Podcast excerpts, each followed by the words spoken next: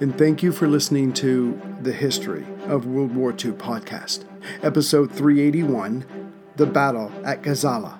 The waiting is all. Last time, Rommel was able to bluff and bluster General Ritchie's 8th Army into backing up to the Gazala line, just ahead or west of Tobruk. Of course, Ritchie had to abandon the Cyrenaic and Bulge, and now Axis planes based there would harass Malta.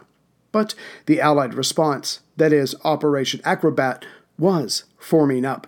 Hopefully, this would be the final push west for the British-led forces in the desert. And yet, what if Operation Acrobat or any other offensive was launched and failed? If Rommel won a clash of tanks, then there was nothing stopping him from moving on to Egypt, and the new government there under Nahas Pasha, who seemed pro-Axis, or at least believed they would win in the end, indicated that the British 8th Army may have adversaries on either side of them. Caution was the watchword of the day. On the other side, the Germans were arguing about the best way to win in this theater, as if it was already a foregone conclusion. Grand Admiral Eric Raeder wanted Malta taken. The British had already moved away their surface ships and submarines from the island, as it was simply no longer safe due to the daily bombings. But arguing against this was Kesselring and Rommel. They wanted Tobruk. Why? If it fell, Rommel could use it as his base to invade Egypt. Supplies could come in from Crete, and Malta could be bombed but ignored. No more supply headaches for the Desert Fox. In the end, Hitler, still thinking about his losses on Crete, sided with Rommel and Kesselring, much to the anger of the German Navy and the Italians. Tobruk would fall and then on to Egypt. But, as we have previously covered, Berlin wanted Tobruk to fall by June 20th, for that's when the 2nd German Air Force had to return to the Eastern Front. And Rommel was not to go beyond the port city without direct permission from Der Fuhrer. On the other side, a war was about to start that would end with the end of Auchinleck as C&C Middle East. Back in February, Churchill wrote to the C&C that, according to his calculations, 8th Army should already have a tank and plane superiority over Rommel. Why was he waiting to attack? Auchinleck carefully and thoughtfully replied, explaining why he could not move out before June. There was more to desert fighting than just the number of vehicles at one's command. But when the eager Churchill read this note, the first actual atomic detonation occurred in his head. Incensed, the Prime Minister wrote a letter with phrases like, "Soldiers are meant to fight," and "Armies are not intended to stand around doing nothing." It got worse from there. Fortunately, C&C Home Forces General Brooke stepped in and stopped this missive from going out. Instead, the response read along the lines of, "Please reconsider your answer." A few weeks later in March, the Prime Minister asked Auchinleck to come home to better explain himself. The second Churchillian explosion occurred when Auchinleck replied, "No, it was not a good time for me to leave my post," and he was right. But Churchill's request was not a request. It only looked that way. Was he the bloody Prime Minister or not? Auchinleck counterproposed that General Brooke and Chief of Air Staff Charles Porter come to Cairo to see firsthand the why of Auchinleck's refusal to move out before June. Churchill countered the counter by saying, "Or, I could just sack you now." But he was talked out of this. In the end, the compromise was that Sir Stafford Cripps, the Lord Keeper of the Privy Seal, and the Vice Chief of the General Staff, General Nye, would stop by Cairo on their way to India to talk to the Congress Party and Muslim League. Information would be gathered and eventually taken back to London. There would be a third Churchillian explosion when the envoys agreed with Auchinleck, which should come as no surprise, but as the C&C Middle East agreed to a mid-May attack instead of June, the Prime Minister was mollified. Barely. And then it all came unraveled. At the moment, with the mid-May attack agreed to, the Royal Navy would orchestrate a supply run to Malta that same month, during the moonless period. Hopefully, this would result in a 1-2 punch on Rommel, attacking him with the Eighth Army, while resources based on Malta strangled his supply line. But then, Auchinleck heard of the threat now hanging over India, thanks to a CNC's report. As we have previously seen, General Vinegar Joe Stilwell had been forced out of Burma, as had the British-led forces, and the Chinese troops, who had done stellar work, were now back in China, waiting to be attacked themselves. This combined with the idea of Japanese surface vessels closing off the Red Sea supply route, clearly that area needed all the men, planes, and tanks it could get hold of. Which is when Auchinleck said, "Take mine, I'm not eager to attack anyways, yet." Then he sent a message to London that said, "When the American General Grant medium tanks show up, along with the expected arrival of British six-pounder anti-tank guns, this would give the Eighth Army only a 2 to 3 numerical superiority over the Germans, but he would still be only on par with the Italians." So, to his thinking, he was back to attacking during June's moonless period. But if the Italians managed to send the Littorio Armored Division and have it rush to the front, well, then he was looking at August to attack. This time, however, Churchill did not explode.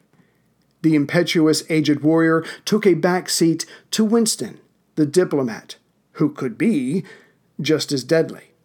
Instead of screaming on paper, their prime minister replied, in part, "Yes, we know the risks. By we, I mean myself, the chiefs of staff, the defense committee, and the war cabinet, who think you should attack Rommel ASAP.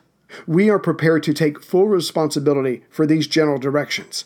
And then the politician ended with, "In this, you will no doubt have regard to the fact that the enemy may himself be planning to attack you early in June." But the various commanders in the area rejected this and said as much. They also added, "Malta is not that important. Besides, let Rommel attack. It's easier to defend anyways. Just wipe out his armor, and the Desert Fox will go scurrying back to his hole." To this, the British chiefs of staff had had enough. They replied, "Attack by the June dark period, or get ready to pack your things." And yet all this was for nothing. For just before the chiefs of staff delivered their ultimatum, the British intelligence staffs had received solid proof that Rommel had his own attack plan to retake Tobruk near the end of May. With this new information, all those who spoke with a British accent were suddenly on the same page. Build up a massive defensive line and smash the bastard when he comes this way. This podcast could not exist without the help of sponsors like Yahoo Finance.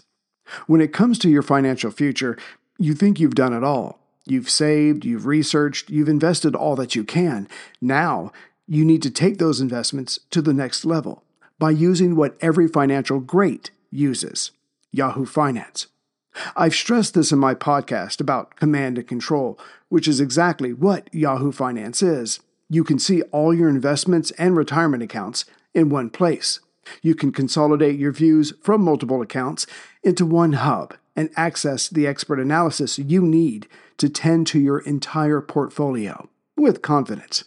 Yahoo Finance has been around for more than 25 years, and they've worked things out. You've got the tools you need right at your fingertips. I open up my Yahoo Finance, and within seconds, I can see how my stocks and investments are doing. And basically, investing, it's all about growth. And in order to grow, you need to know what's going on. For comprehensive financial news and analysis, visit the brand behind every great investor, yahoofinance.com, the #1 financial destination, yahoofinance.com. That's yahoofinance.com. If the story so far has failed to confuse and frustrate you, try this on for size. During Rommel's recent offensive, General Ritchie's plan was, when building up the Gazala line, something that was to be temporary, and he would hold it as long as he could, but behind him, the real defensive line would be at the Egyptian border, and that was being strengthened at the moment. Then Ritchie would have the Eighth Army fall behind that line and abandoning Tobruk. But when Rommel stopped, the Gazala line would be the place where the Axis were to be held up. How? By the massive supplies coming in, and from which they would launch Operation Acrobat.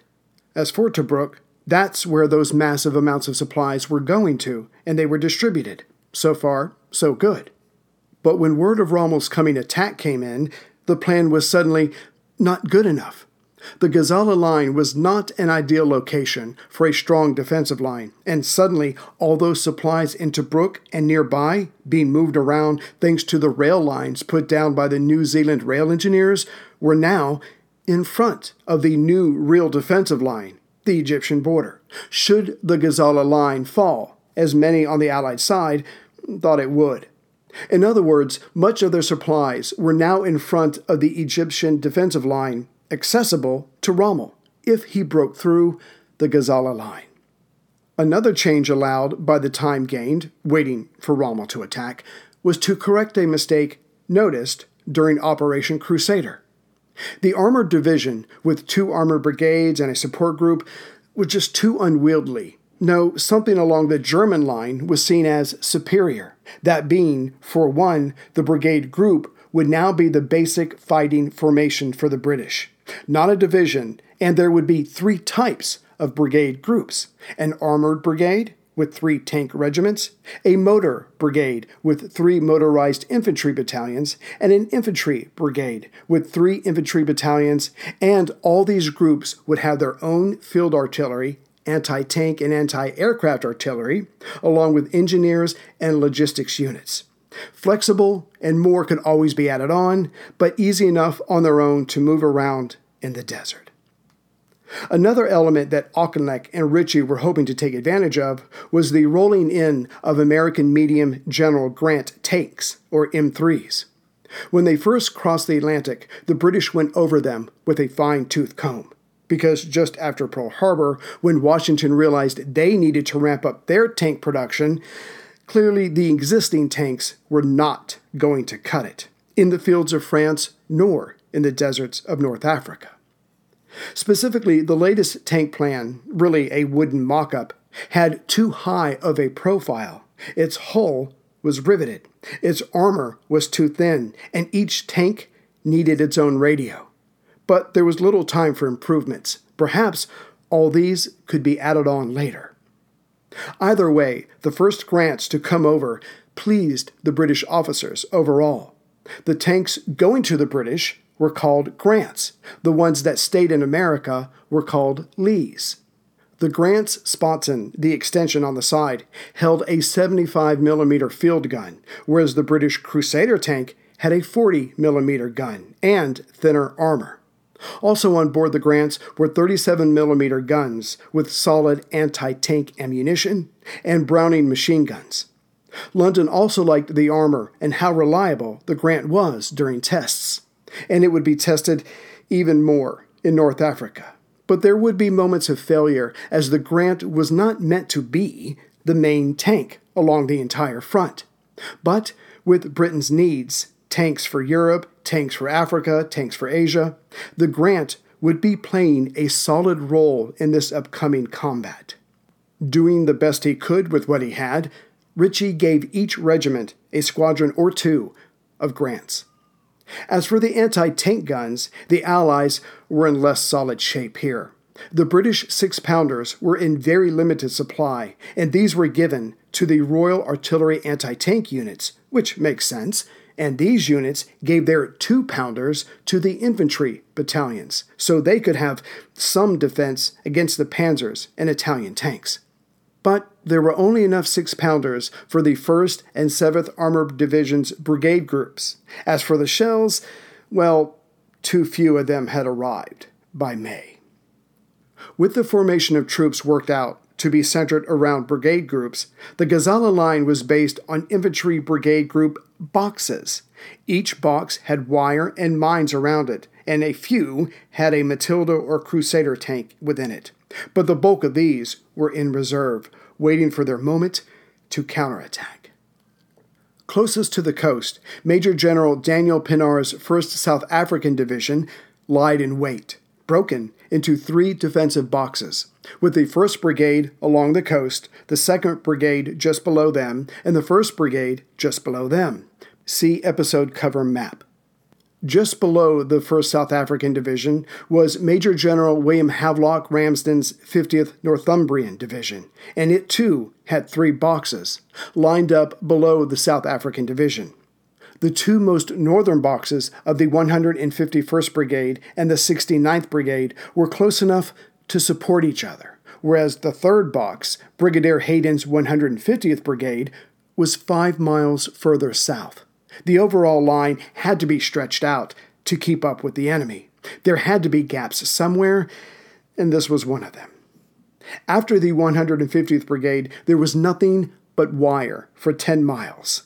Well, that and plenty of mines. It was a sea of mines, and some of these had been taken from Tobruk, as it was deemed that defensive line would no longer have to worry about holding back Rommel. At the bottom of the Gazala line, at Bir Hachim, were the Free French Brigade Group, under the command of General Koenig. Again, as the days went by, more mines were laid, which made the men feel better. But the bulk of mines were to be buried on either side of the 150th Brigade near the center of the line, as it had a 5-mile gap to its north and a 10-mile gap to its south. To be sure, on a map, the dots representing the minefields, or mine marshes as they were starting to be called, was far from a perfect tank trap. First, the mines were laid out far enough to allow passage, if one knew where to look.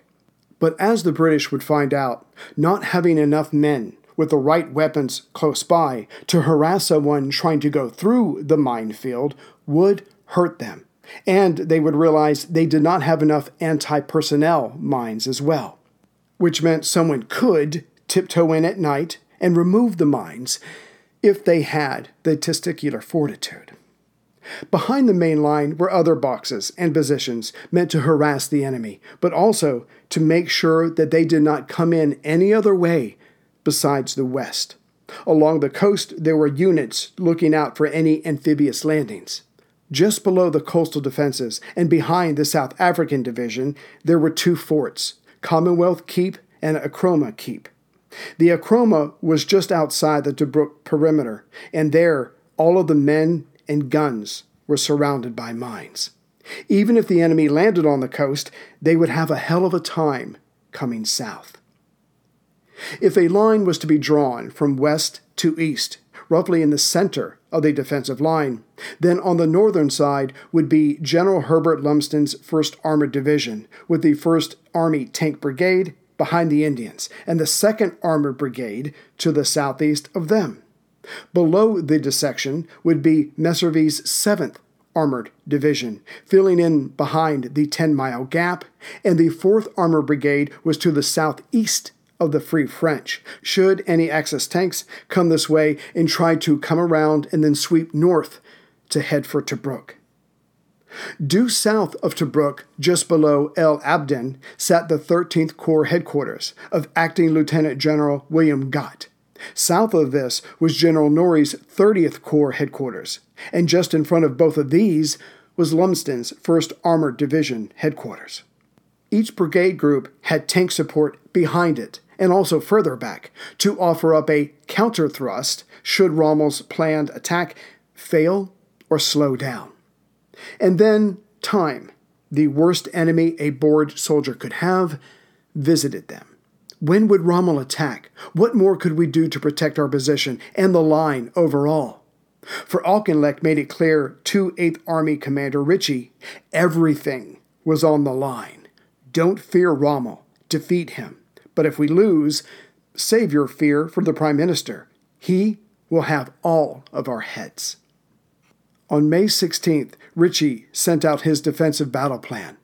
If Rommel hits close to the coastline, he would have to deal with two brigade group boxes with their own artillery and tanks, and they were close enough to each other to support each other. If the enemy came to the far south, they would have the Free French, mines, and Allied armor to deal with. And if they aimed for the center, well, thousands of mines waited for their tanks and trucks. For almost every British officer was convinced if Rommel's tanks could be taken away from him, then he would turn tail and have to wait for another group of tanks from Italy. Given his options, Auchinleck felt that Rommel would make an armored wedge backed by infantry, artillery, and air cover and smash through the center along a narrow front, meanwhile having the Italians swing wide south to keep the Free French pinned down, as well as the armored units behind them. To this, Auchinleck told Ritchie, "Be as sure as you can before you commit your armor. If we get this wrong, Egypt is in trouble." As for the attack plan, General Norrie of the 30th Corps agreed with Auchinleck. The attacks would come at the center and southern end. But Ritchie felt that the southern end was his real threat. That's where Rommel would come in strength. As this was his thinking, he ignored advice from Auchinleck, though Ritchie did make sure that Lumsden and Messervy were well-suited and equipped. Though the summer heat was building, the men of the 8th Army were confident. They believed they had worked out a way to dash Rommel's hopes in his tanks, and they had worked out several counter-thrusts once the enemy was bogged down. What with the well-armed brigade boxes giving them hell, one colonel wrote, "Wouldn't the Hun in his Mark III and IVs get a shock when the 75 millimeters came in?" You know how to book flights and hotels. All you're missing is a tool to plan the travel experiences you'll have once you arrive. That's why you need Viator. Book guided tours, activities, excursions, and more in one place to make your trip truly unforgettable. Viator has over 300,000 travel experiences to choose from. Everything from simple tours to extreme adventures and all the niche, interesting stuff in between. So you can plan something that everyone you're traveling with will enjoy. Real traveler reviews give the inside scoop from people who've already been on the experiences you're considering, so you can plan with confidence. Free cancellation helps you plan for the unexpected, and 24/7 customer support means you can travel worry-free. Download the Viator app now and use code Viator10 for 10% off your first booking in the app. Find travel experiences for you. Do more with Viator.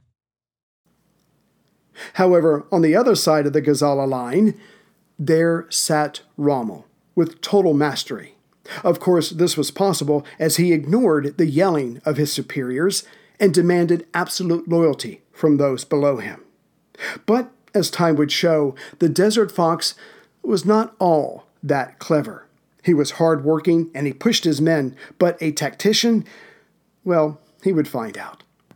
Rommel, because of his dynamic personality, rarely sat still, but he should have realized before his attack on Gazala that his previous battles had grown from raids. To be sure, raids that he devised, but his enemy was already confounded by the time he started a general engagement. In other words, he was a great improviser.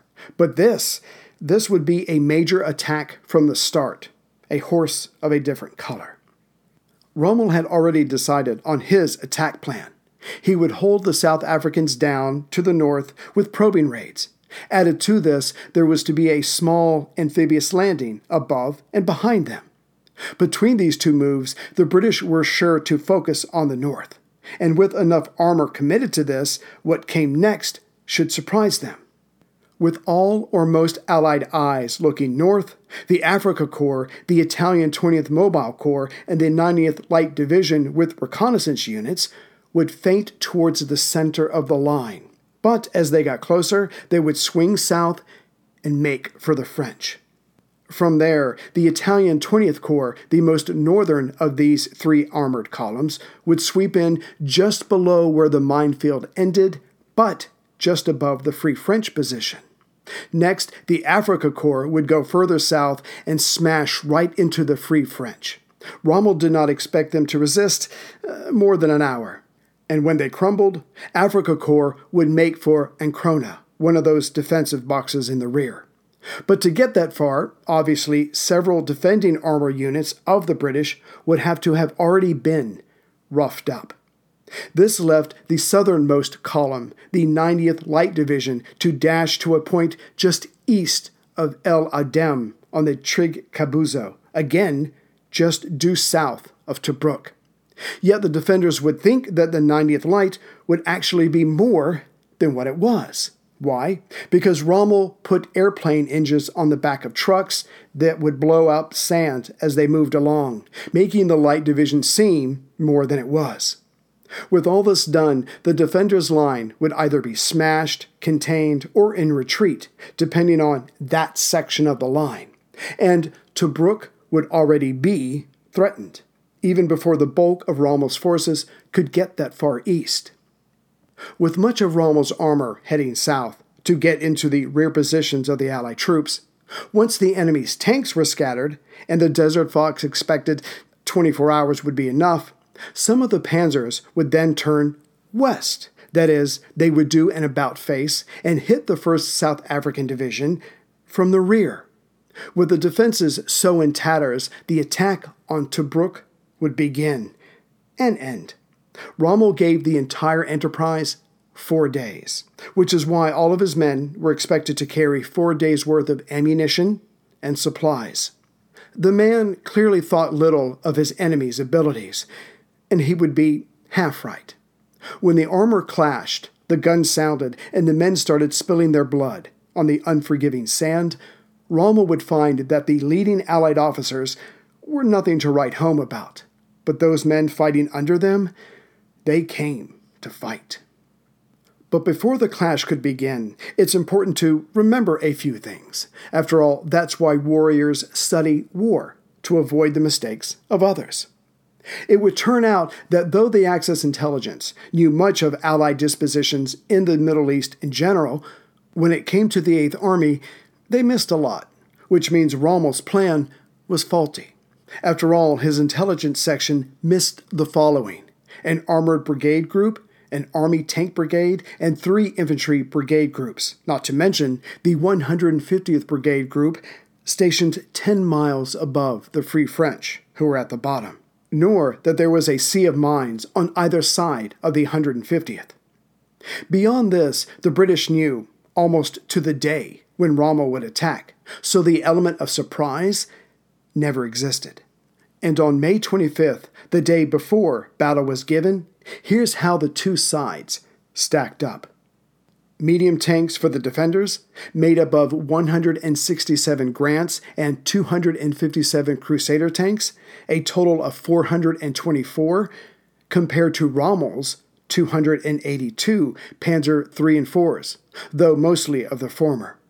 In terms of light tanks, the British-led forces had 276 I tanks, or Matildas, and 149 Steward tanks, for an overall tank total of 849 versus the 560 of Rommel's, that being 228 Italian medium tanks and 50 Panzer IIs.